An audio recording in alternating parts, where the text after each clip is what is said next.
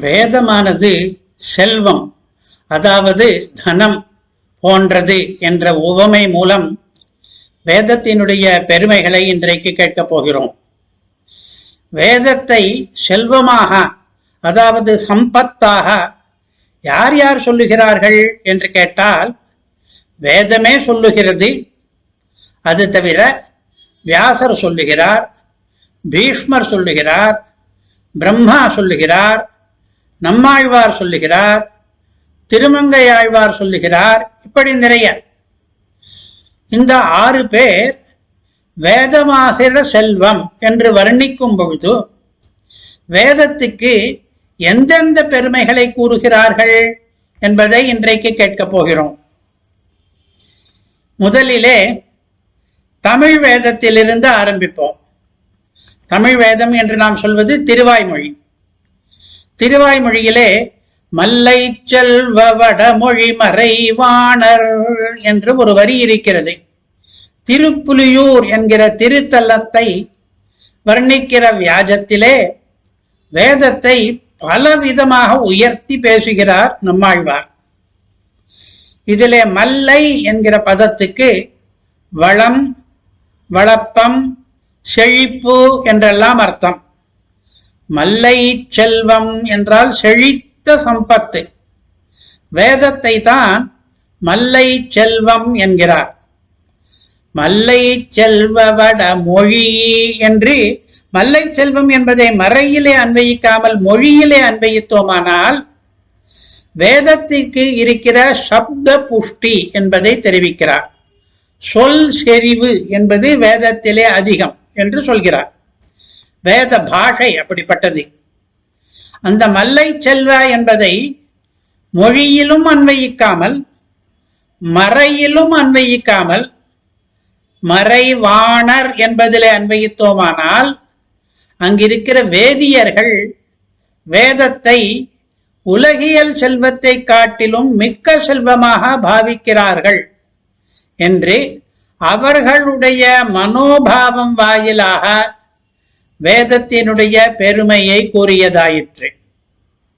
இன்னொன்று திருப்புலியூருடைய சிறப்பு இத்தகைய மறைவாணர்களாலே ஏற்பட்டது என்று சொன்னதாலே ஊருக்கே பெருமை சேர்க்கிற பெருமை வேதத்துக்கு உண்டு என்று சொல்கிறார். தமிழ் வேதத்திலே வடமொழி வேதத்தை இப்படி சிறப்பித்தார். வடமொழி வேதமே தன் வேதத்தை பற்றி என்ன சொல்லுகிறது என்று கேட்டால் ரிஜோஜூகும் ஷி சாமானி சாஹி ஸ்ரீரமிருதா சதாம் என்கிறது அதாவது ஸ்ருதியைத்தான் அமிர்தா ஸ்ரீ என்று சொல்கிறது அழியாத செல்வம் சதாம் என்றால் நல்லோருடைய செல்வம் சாஹிஹி என்ற பதத்தாலே இது பிரசித்தமானது இவ்வாறாக மூன்று பெருமைகளை கண்டரவமாகவே தெரிவிக்கிறது இந்த வேத வரி. பணக்காரனுக்கும் வேதியனுக்கும் இந்த விதத்திலே ஒரு ஒப்புமை. பணக்காரன் சொல்வதை பத்து பேர் எப்போதும் கேட்பார்கள். ஏனென்றால் கேட்பவர்களுக்கு அவன் பணத்தாலே உதவுவான். அதுபோல வேதியர் சொல்வதையும் பல பேர் கேட்க வேண்டும் என்று ஒரு அறிவுரை. ஏனென்றால் அப்படி கேட்பவர்களுக்கு அவன் வேதத்தாலே அனுகிரகித்து உதவுவான். மகாபாரதத்திலே சாந்தி பருவத்திலே இந்த அறிவுரை இருக்கிறது. பிராமணான் ஸ்ருதி சம்பன்னான் தான் நிபோதனராதிபா என்று. அரசனே அரசனே என்று இங்கே தர்மபுத்திரரை விழிக்கிறார். பிராமணர்களிலே எவர் வேதம் என்கிற பணத்தாலே செல்வந்தர்களோ அவர்கள் சொல்வதை நீ கேட்பாயாக என்று. ஏன் இப்படி அறிவுரை சொல்கிறார் என்றால் அவர்களுடைய ஆலோசனையை அரசன் கேட்டால் அது நல்லதாகும். அம்பு படுக்கையிலே படுத்திருக்கிறார் பீஷ்மர். பீஷ்மரிடம் தர்மபுத்திரர் உபதேசங்களை கேட்க வருகிறார். உபதேசம் பண்ண சொல்லி கிருஷ்ணரே சொல்லுகிறார். ஆனால் பீஷ்மர் தயங்குகிறார். ஏன் தயக்கம் என்றால் தானே மரண தருவாயிலே இருப்பதாலே ஸ்மிருதி பிரம்சம் நினைவாற்றல் எல்லாம் குறைந்திருக்கிறது புத்தியும் மழுங்கி இருக்கிறது. இந்த நிலையிலே நான் எப்படி தர்மோபதேசங்களை பண்ண முடியும் என்று தயங்குகிறார் அவர். அப்பொழுது கிருஷ்ணர் இதற்கு கவலைப்பட வேண்டாம். நான் உனக்கு புத்தியையும் ஆற்றலையும் உபதேச திறமையையும் அதிகரிக்கிறேன். என்னுடைய பிரசாதத்தாலே உமக்கு எல்லாம் அதிகமாகும் அதை வைத்துக்கொண்டு நீர் உபதேசம் பண்ணலாம் என்று பீஷ்மரையே உபதேசம் பண்ணும்படி ஊக்குவிக்கிறார் அவர். அப்போது நிறைய அறிவுரைகள் சொன்னாரே பீஷ்மர். அதிலே ஒன்று வேத செல்வம் உள்ளவர்களை தனக்கு ஆலோசகர்களாக மந்திரிகளாக அறிவு உரை கூறுபவர்களாக வைத்துக் கொள்ள வேண்டும் ராஜாக்கள் என்பது சாந்தி பருவத்திலே மோக்ஷ தர்மம் என்று ஒரு பகுதி இருக்கிறது அதிலே ஹயசிர உபாக்கியானம் என்ற பகுதி நம்முடைய கல்வி கடவுளான ஹயகிரீவரை பற்றியதாக இருக்கிறது. அந்த உபாக்கியானத்திலே பிரம்மா சொல்லுகிறார் வேதாமே பரமம் சக்ஷு வேதாமே பரமம் தனம் என்று. வேதங்கள் தான் எனக்கு உயர்ந்த கண்ணு வேதங்கள் தான் எனக்கு உயர்ந்த தனம் என்று. உயர்ந்த என்பானேன்.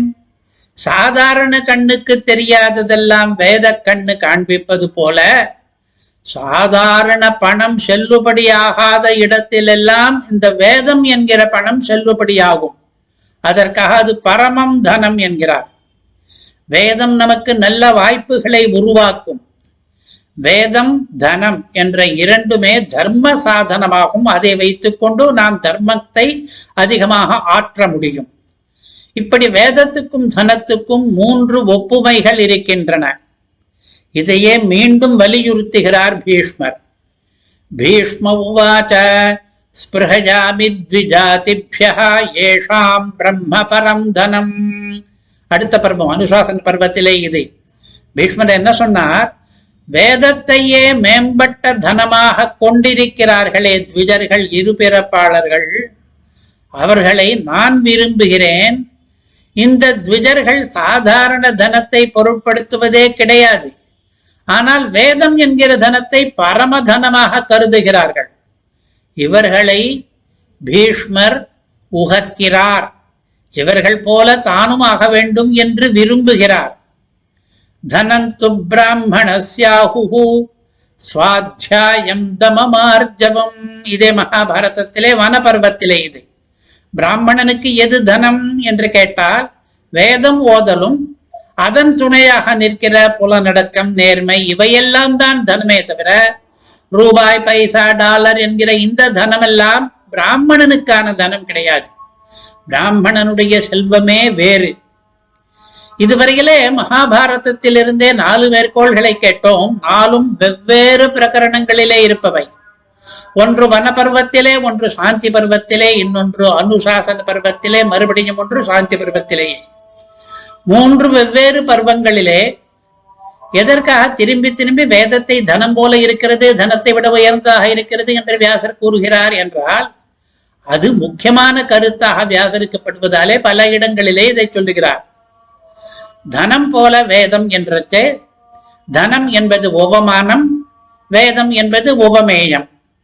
உலகத்தாருக்கு தனம் முக்கியமானது என்று நன்றாக புரிந்திருக்கிறது. புரிந்த ஒன்றைத்தான் உவமையாக காட்ட வேண்டும். அப்போதுதான் உவமேயம் புரியும். வேதம் தனம் போல என்று சொன்னால் உலகத்தார் தனத்தை நாடி சேமிப்பது போல வேதியர்கள் வேதத்தை மேன்மேலும் சேமிக்கிறார்கள் என்றும் உலகத்தார் தனத்தை ரட்சிப்பது போல வேதியர்கள் தனத்தை ரட்சிக்கிறார்கள் என்றும் உலகத்தார் வே தனத்தாலே பயன் பெறுவது போல வேதியர்கள் வேதத்தாலே பயன் பெறுகிறார்கள் என்றும் நிறைய விஷயங்கள் நமக்கு புரிகின்றன. கடைசியாக கடைசியான ஆழ்வார் பெரிய திருமொழியிலே அருளி செய்ததை கேட்போம். ஆனாத பெருஞ்செல்வத்து அருமறையோர் நாங்கை தன்னுள் இது திருத்தேவனார் தொகை என்ற திருத்தலத்து வர்ணனையிலே இருப்பது. அந்த ஊருக்கு என்ன விசேஷம் என்றால் அங்கு வசிக்கும் மறையோராலே சிறப்பு என்கிறார். இதிலே என்ன வேத வைபவங்களை கூறியிருக்கிறார் என்று பார்த்தால் ஆனாத என்ற முதல் பதத்தாலே ஒரு வைபவம். ஆனாதா என்றால் அழியாதா என்ற அர்த்தம். மற்ற செல்வங்கள் எல்லாம் அழியக்கூடும். ஆனால் வேதம் என்கிற செல்வம் ஆனாத செல்வம் அழியாத செல்வம். இதனாலே வேதத்தினுடைய நித்தியத்துவத்தையும் கூட தெரிவித்திருக்கிறார். மற்ற வஸ்துக்கள் எல்லாம் அழிகிற காலத்திலே கூட வேதம் அழியாமலே இருக்கிறது. அடுத்தது வேதத்தை பெரும் செல்வம் என்கிறார். மகா சம்பத்து. மறையோருக்கு கிடைத்திருக்கிற இந்த செல்வம் மன்னர்களுக்கோ வணிகர்களுக்கோ கிடைக்கிற செல்வத்தை விட பெரியதான செல்வம். பெரியது என்பதாலே அளவிலே அதிகமானது என்று மட்டுமில்லை பெருமை மிக்கது என்றும். இன்னொன்று அருமறை என்கிறார். வேதம் அரியது அருமை கொண்டது துர்லபமானது சில பாக்கியசாலிகளுக்கு மட்டுமே பெரும் செல்வமாக வாய்ப்பது என்று. இப்பொழுது வேதத்தை தனம் என்று உருவகித்த பொழுது பரமம் தனம் என்கிறார். செல்வம் என்று உருவகித்த பொழுது அமிர்தாஸ்ரீ என்கிறார். வேதத்தை செல்வம் என்று உருவகித்த ஆழ்வாரும் கூட ஆனாத செல்வம் என்கிறார். இன்னொரு இடத்திலே மல்லை செல்வம் என்கிறார். இப்படி வேதத்துக்கும் தனத்துக்கும் சில வேற்றுமைகளையும் காண்பித்திருக்கிறார்கள். தனம் என்பது ஆணும் செல்வம் வேதம் ஆனாத செல்வம். தனம் எவ்வளவுதான் அதிகமாயிருந்தாலும் அற்பமான செல்வம் வேதமோ மல்லை செல்வம். தனம் என்பது தாழ்ந்த செல்வம் வேதம் என்பது உயர்ந்த செல்வம். தனம் என்பது சாதாரணமான செல்வம் வேதம் என்பது பரமமான அமிர்தமான செல்வம். இப்படி வேதத்தினுடைய பெருமைகளை ஆறு கிரந்த கர்த்தாக்கள் ஆறு வெவ்வேறு கிரந்தங்களிலே தெரிவித்திருக்கிறார்கள் என்று இன்றைக்கு பார்த்தோம். ஸ்ரீமதே நிகமாந்த மகாதேசிகாய்